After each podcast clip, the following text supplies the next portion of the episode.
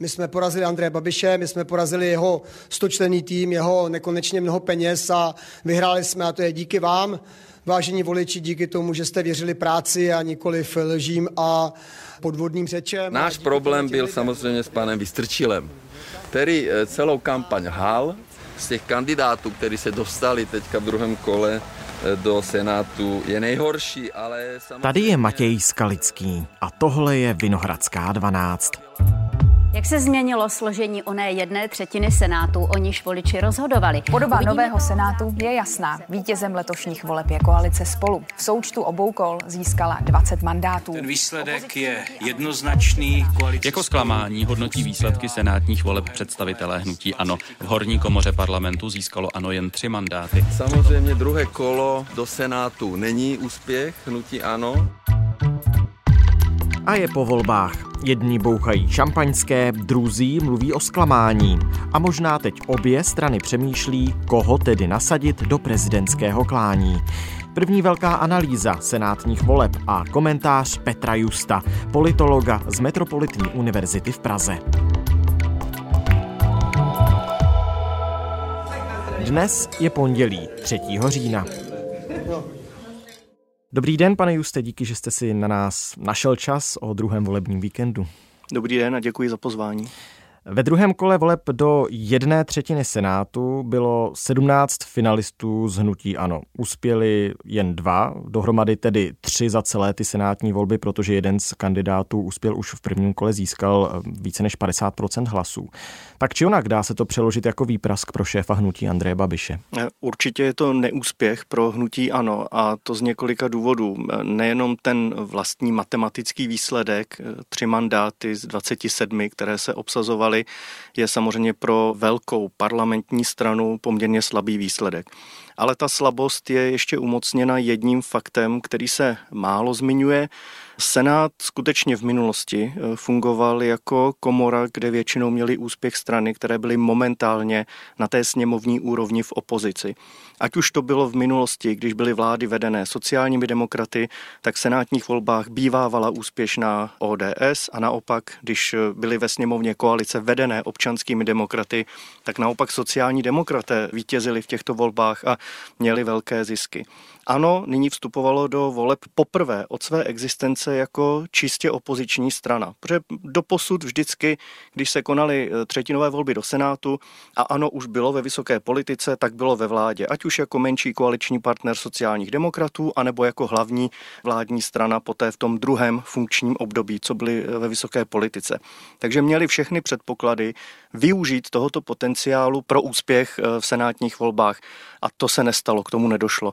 A to, jak říkám, ještě víc umocňuje poměrně slabý matematický výsledek tří mandátů z 27. Takže rozumíte těm slovům Andreje Babiše, že to je zklamání, že to je neúspěch, to on sám takto deklaroval a poukázal v tom svém povolebním briefingu eh, na to, že se rozhodovalo na Jihlavsku, kde kandidoval Miloš Vystrčil za spolu a Jana Naďová za ANO, která je spolu s Babišem obžalovaná v kauze Čapí hnízdo a poukázal opět na to, že ho tam porazil ten polistopadový kartel. No to je ale rámování, které používá on a myslím si, že to byla jedna z prvních velkých chyb. Pokud se budeme ohlížet eh, na důvody neúspěchu hnutí ano, tak první z velkých chyb byla, že on to skutečně všechno koncentroval na ten souboj na Jihlavsku kde bylo, nechci říct úplně jasné, ve dvoukolových systémech, kde druhé kolo začíná znova od nuly, nemáte samozřejmě nikdy nic hmm. jisté, ale kde bylo spíše pravděpodobnější, že uspěje Miloš Vystrčil. Silná osobnost jak v tom celostátním eh, měřítku, ale zároveň i v tom regionálním a to sehrává poměrně důležitou roli v senátních volbách, to regionální měřítko. Takže on soustředil veškerou sílu, veškerou energii a maximum svého času, který měl, na obvod, který zrovna nepatřil, nebo já, kdybych byl na místě jeho stratega, tak řeknu, tohle je obvod, který nepatří mezi ty, které bychom mohli potenciálně vyhrát.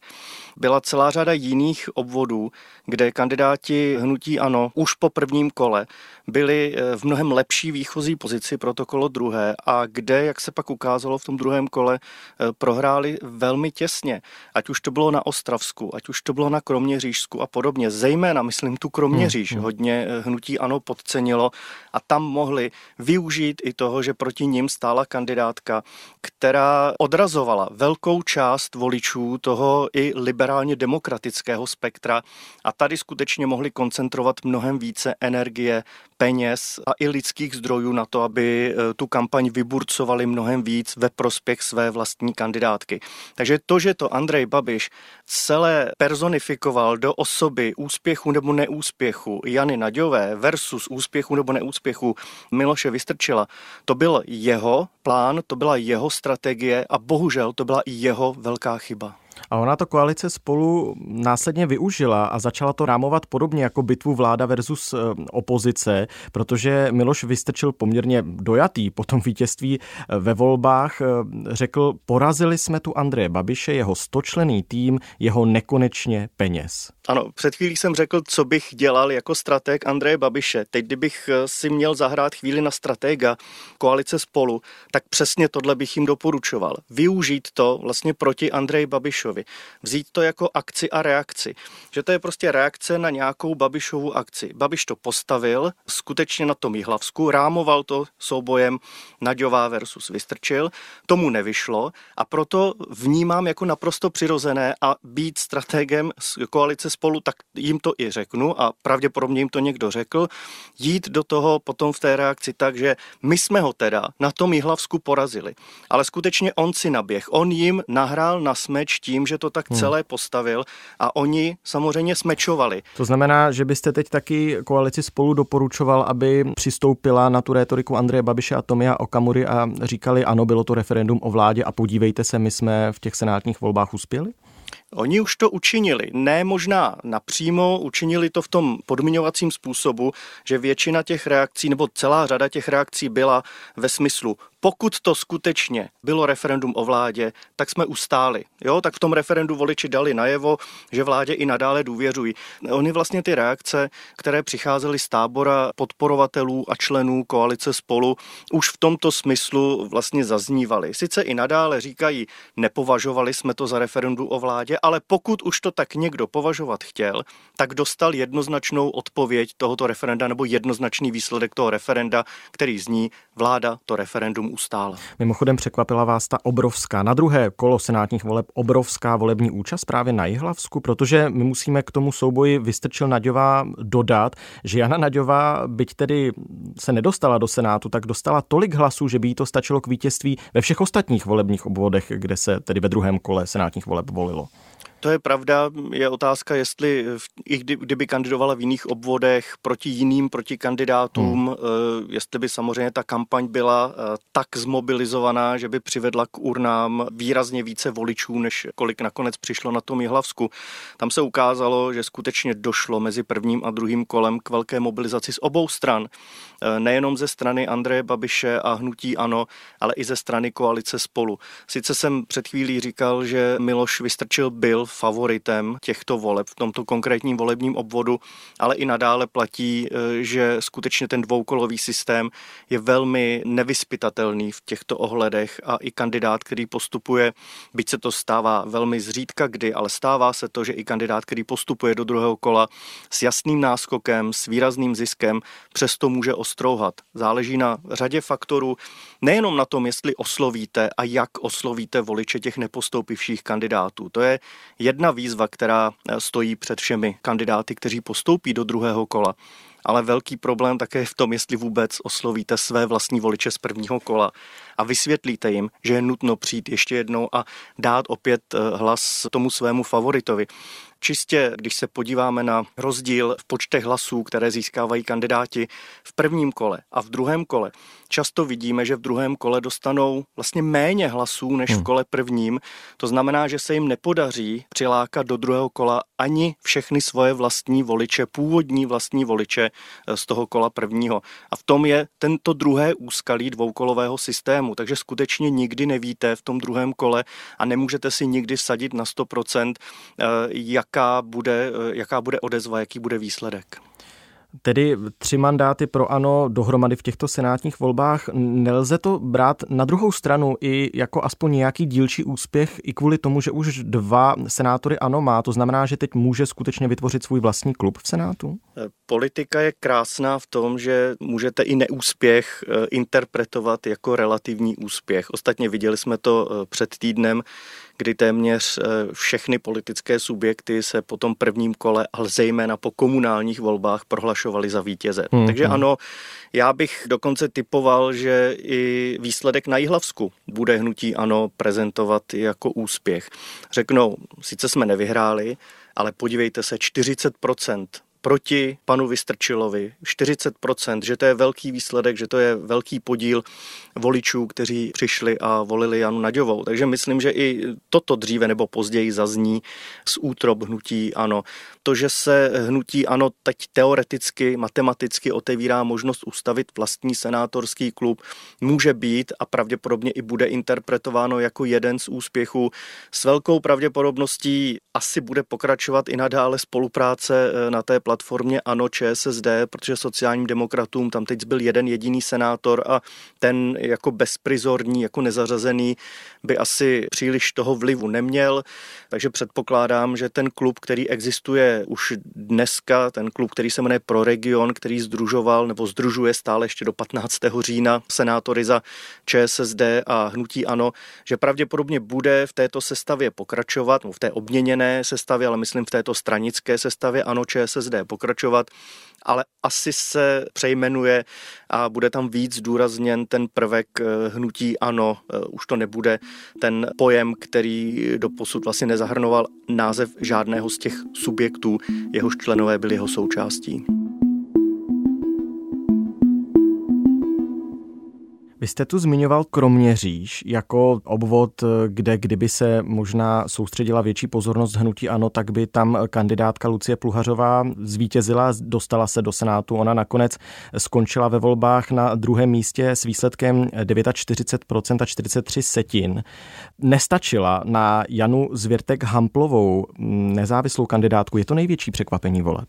Myslím, že ten obvod asi byl mírně predikován, že by ho mohlo získat hnutí ano právě proto, eh, že profil Jany Zvěrtek Hamplové eh, je v očích mnoha voličů i těch ostatních stran velmi problematický. Takže z tohoto pohledu, vzhledem k tomu, že zase s jistou mírou opatrnosti byla spíše preferována kandidátka hnutí ano, takže z tohoto pohledu je výsledek překvapením. Na druhou stranu Jana Zvěrtek Hamplová je výrazná osobnost v mediálním měřítku, je výrazná a velmi aktivní na sociálních sítích. To samozřejmě také sehrává svoji roli.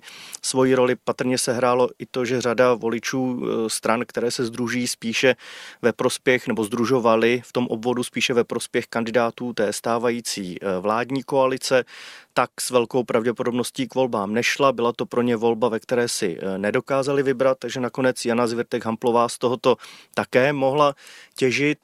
Takže ano, je to rozhodně jedno z překvapení.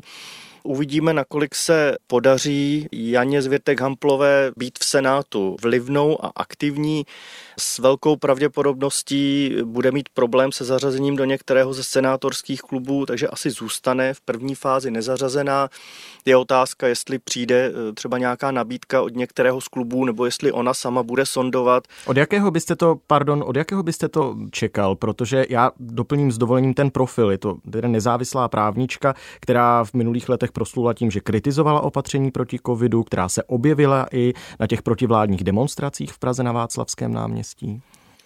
Ona, ten její profil je skutečně takový, že nebude stoprocentně asi konvenovat úplně nikomu. Na druhou stranu, ona dnes se skutečně profiluje zejména tou protivládní rétorikou, takže nejblíž bych čekal, že by byl ten potenciálně nově vznikající klub eh, ano, ale uvidíme. Já si myslím, že i tam bude řada představitelů, kteří mohou mít problém právě s jejím působením, zejména během covidu. Na druhou stranu covid mediálně, nikoli fakticky, ale mediálně teď šel trošku stranou i aktivity různých aktivistů, covidových aktivistů, ať už z jedné nebo druhé strany, jsou dneska omezené nebo velmi marginalizované, takže sešlo z očí, sešlo z mysli a možná teď eh, bude se hrávat mnohem větší roli její protivládní vystupování a protivládní angažmá. Mhm. Zmiňme se ještě o jedné už senátorce, tedy vítězce těch senátních voleb, která také budí kontroverzní reakce. V Plzni městě uspěla nezávislá kandidátka Daniela Kovářová, taky advokátka, bývalá ministrině. Ta zase tvrdí, že sexuální obtěžování je přirozené chování, bojuje za jakýsi normální svět. Tak jakým ona bude hlasem v Senátu? Hm. I u ní je otazník, jestli zůstane nezařazenou senátorkou nebo jestli eh, do některého klubu zamíří. I tady si myslím, že pokud by do nějakého klubu přišla přihláška od uh, Daniely Kovářové, tak to nebude asi přijímáno úplně jednoznačně pozitivně. Ona by měla asi nejblíže k ODS. Ostatně jako nestranická ministrině spravedlnosti byla tuším nominována právě občanskými demokraty, takže hodnotově k ním má asi relativně nejblíže. Na druhou stranu právě některé výroky, eh, zejména hmm. s tím sexuálním obtěžováním, mohou být i pro mnohé občanské demokraty dost eh, nepřijatelné. A navíc nezapomeňme, že alespoň teď ten klub občanských demokratů funguje ještě společně s eh, TOP 09. Takže je taky otázka, jak by se k jejímu případnému zařazení do společného klubu stavěli i zástupci této strany. Takže i, i její reálný vliv bude záležet na tom, jestli se jí podaří stát se součástí některého z existujících klubů, nebo jestli bude eh, nezařazena. Ona má samozřejmě v jistém ohledu blízko k Janě Zvěrtek Hamplové, ale sami dvě na žádný klub zatím nedosáhnou a nikdo takový, kdo by třeba s nimi šel do nově vznikajícího klubu, tak tam není. Třeba kdyby byl ještě senátor Doubrava, ale ten už eh, ze senátu odchází k 15.10., tak ten by mohl mít třeba k ním blízko, ale tam dojde eh, k výměně v ústeckém obvodu. Čekal jste, že se senátorkou nestane Eva Chromcová, kandidátka za SPD? To znamená, SPD nemá žádného senátora nadále. V Karlovarském obvodu to byla asi jedna z takových, jeden z takových obvodů, kde pravděpodobná vítězka byla známa už po tom prvním kole, protože SPD i hnutí ano, přestože jsou stranami opozičními, tak i z některých vládních řad zaznívalo, že vždycky je lepší mít tedy v Senátu spíše reprezentantku ANO než reprezentantku SPD a evidentně i voliči v tom obvodu to tímto způsobem vzali. Na druhou stranu není zase až tak překvapivé, že kandidátka ANO tam vyhrála, pravděpodobně i bez nějakých koaličních výzev by tu pozici měla silnější.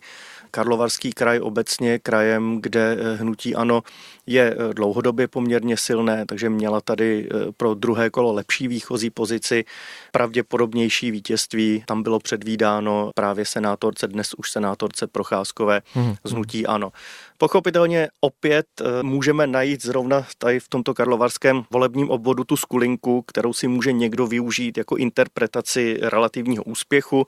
Hnutí SPD určitě bude na příkladu Evy Chromcové ukazovat, že má možnost, eh, potenciál eh, dostávat se do druhých kol senátních voleb, protože to byla vůbec jejich první kandidátka, která se ano. za existenci hnutí SPD dostala do druhého kola a Tomio Okamura už minulý týden to významně vyzdvihoval v těch reakcích po prvním kole. Takže e, i tady můžeme čekat, e, že nějaká dílčí interpretace úspěchu nebo neúspěchu, který bude vydáván za úspěch, tak zazní nebo už možná zazněla. Nevím, nesledoval jsem úplně všechny reakce. Když jsme se tady bavili o nyní už paní senátorce, tedy Kovářové, mě napadá ještě jedna otázka. Za ODS byl na Českokrumlovsku už po čtvrté zvolen Tomáš Jirsa.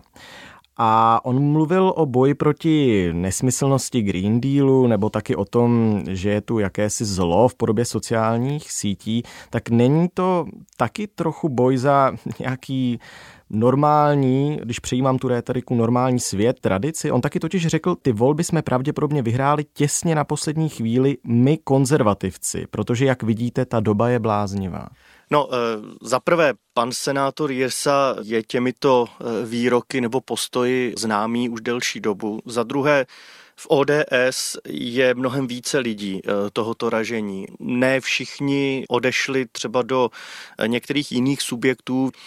Není to zase až tak překvapivé, že ze strany senátora za ODS zaznívají e, tyto výroky. Zároveň ale víme, že v ODS je celá řada lidí, kteří ať už k tématu ekologie nebo k tématu Evropské unie mají opačné názory. I podstatě pan Vystrčil je považován spíše za e, toho, kdo v tomto štěpení v rámci ODS stojí na té druhé názorové straně. Asi kdyby pan Jirsa nebyl součástí ODS, tak by se mohl stát nějakým tím pomyslným blízkým blízkým spolupracovníkem právě paní senátorky Kovářové v Senátu. On třeba bude i tím, kdo bude lobovat za to, aby se stala součástí senátorského klubu ODS, pokud bych měl z toho současného klubu zvolit někoho, kdo třeba by mohl být takovým lobbystou za její zahrnutí, tak bych to viděl právě u něj.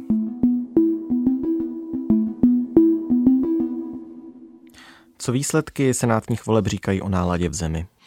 To, že ve druhém kole vláda obhájila svoje pozice, by nemělo znamenat nějaké usnutí eh, na Vavřínech. Nálada ve společnosti i přes to, jak ty volby dopadly, je i nadále poměrně emotivní, i vzhledem k těm socioekonomickým problémům, které jsou všude kolem nás, energetická krize, zastropování cen eh, energií a podobně. Nemluvě o těch, řekněme, mezinárodně politických přesazích Ukrajina, eh, ruská válka na Ukrajině a podobně. Takže těch výzev, které stojí před vládou a které třeba nemohly být úplně reflektovány v těchto volbách, mimo jiné i proto, že s výrazně nižší volební účastí se k těm volbám dostavil jenom třeba určitý segment společnosti, tak samozřejmě by to nemělo být bráno jako nějaký celkový obrázek o tom, v jakém stavu je česká společnost. K volbám přišli lidé, kteří jsou třeba více motivovanější, lidé, kteří spíše preferují ty kandidáty, kteří postoupili a protože postoupili zejména tedy kandidáti koalice spolu, tak eh, pochopitelně přišli zejména jejich voliči, takže nelze z toho úplně dělat obrázek o tom, v jakém stavu je česká společnost, jak smýšlí, co dělá a jakým způsobem chce, aby se eh, Česká republika dále ubírala. Odpověď na tuto otázku nám samozřejmě dají volby, které budou mít eh, více reprezentativnější účast. Nemluvě o tom, že tady se konaly ty volby pouze na třetině území. Mm-hmm. No a právě nadcházející prezidentské volby, tak nemyslíte si, že třeba velký úspěch Miloše Vystrčila na Jihlavsku teď eh, nezamotal hlavu koalici spolu s tím, koho podpořit do té volby, koho nanominovat? Eh, já jsem sám zvědavý, jak se k tomu koalice teď postaví. V úterý eh, bychom měli znát výsledek, myslím. Ano, ano, tak uvidíme. Miloš Vystrčil zatím i v těch prvních reakcích říká, že nechce kandidovat do prezidentských voleb. Nechci tady dělat nějaké věštění z křišťálové koule. Samozřejmě, že u řady představitelů koalice spolu napříč republikou mohl ještě více oživit téma Vystrčila jako možného prezidentského kandidáta. Na druhou stranu si uvědomme, že pokud by uspěl, tak by se otevřela opět soutěž ve volebním obvodu Jihlava, takže zase by tam mohl Andrej Babiš soustředit svoji pozornost a tím, že by tam nebyl žádný obhajující kandidát a byla by to vlastně otevřená volba, tak eh, je otázka, nakolik by tam třeba kandidát ANO teďka v těchto plně otevřených volbách bez obhajujícího senátora, ještě k tomu obhajujícího z pozice předsedy senátu, tak jestli by třeba hnutí ANO nemělo mnohem větší úspěch. I tohle se musí brát v potaz a myslím, že i toto by byl jeden z důvodů, který by patrně vedl Miloše Vystrčila k tomu, aby nakonec řekl ne. Ale uvidíme, v politice už jsme mnohokrát slyšeli mnoho rezolutních ne a pak přišlo rezolutní absolutní ano, anebo naopak. Samotného mě bude zajímat to úterní prohlášení nebo vyjádření koalice spolu ke strategii pro prezidentskou volbu, ale teď, kdybych se měl někam přiklonit, tak bych se přiklonil spíše k tomu, že Miloš Vystrčil nebude kandidovat na prezidenta. A může z toho něco vyvozovat i Andrej Babiš? Eh, pro Andreje Babiše tyto volby také byly určitým testem eh, před jeho finálním rozhodnutí, zda se zúčastní nebo nezúčastní prezidentské volby, ale on si na tom opakovaně otestoval, že hnutí ANO má relativně, to zdůraznuju, relativně nejsilnější podporu v zemi. Je to stále strana, která oslovuje 30% voličů, pokud jde třeba o tu sílu, tu základní sílu ale jakmile má oslovovat voliče mimo rámec svého jádra voličského nebo svého, svého voličského základu, což je příklad právě těch druhých kol dvoukolových voleb, takže jednak těch senátních, ale i prezidentských, tak tam už je jeho, jeho potenciál značně omezený. A toto vychází i vlastně ve všech průzkumech, které Andrej Babiš nejenom vidí v těch veřejně prezentovaných průzkumech, ale podle určitých informací, které prosakují z týmu ANO, eh, podobné informace dostává i eh, z průzkumu, které si nechává dělat hnutí ANO, které ukazují, že by s přehledem ovládl první kolo ale v druhém kole už jeho potenciál získat více jak 50% eh, by byl značně omezený a eh, že by měli eh, výhodu spíše kandidáti, kteří by stáli proti němu. Takže ano, i tyto volby mohly být určitým testem pro Andreje Babiše nebo obecně pro jakéhokoliv kandidáta ano, protože nemyslím si, že jenom Andrej Babiš by tímto trpěl, to by skutečně museli zvolit jako nominanta někoho, kdo s tím hnutí ano bude velmi, velmi, velmi volně spojen. Jakmile to bude i někdo velmi úzce spojený s Andrejem Babišem a hnutí ano, tak na něj ten limitovaný potenciál pro druhé kolo taky eh, více nebo méně dopadne. Díky moc krát za tuhle analýzu druhého kola senátních voleb v Česku a toho všeho, co z těchto voleb může ještě dále vyplynout na podzim a do prezidentské volby, která nás čeká. Děkuji za pozvání, naslyšenou. Tohle už je všechno z Vinohradské 12. Mým hostem byl dnes Petr Just, vedoucí katedry politologie a anglofonních studií Metropolitní univerzity Praha. Vinohradská 12 to je spravodajský podcast Českého rozhlasu. Najdete nás jako vždy na webu iRozhlas.cz, v aplikaci Můj rozhlas a ve všech dalších podcastových aplikacích. Naslyšenou zítra.